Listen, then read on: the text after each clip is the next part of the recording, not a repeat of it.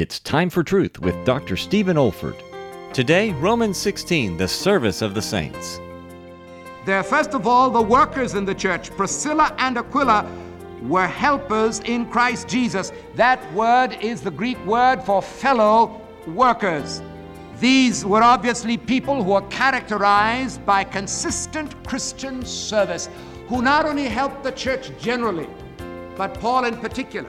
Pick up another word. There were the toilers. Greet Mary, which bestowed much labor on us. Verse 6. The beloved Persis, verse 12, who labored much in the Lord.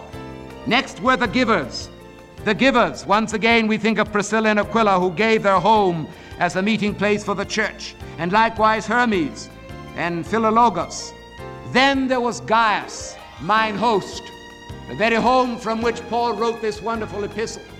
Then there's another word, verse 22, Paul's secretary, or amanuensis. And Paul asks him to identify himself, and so Tertius says, I, Tertius, who wrote this epistle, salute you in the Lord. This is David Olford. You have been listening to a message from God's Word delivered by my late father, Dr. Stephen F. Olford, who went to be with the Lord in the year 2004.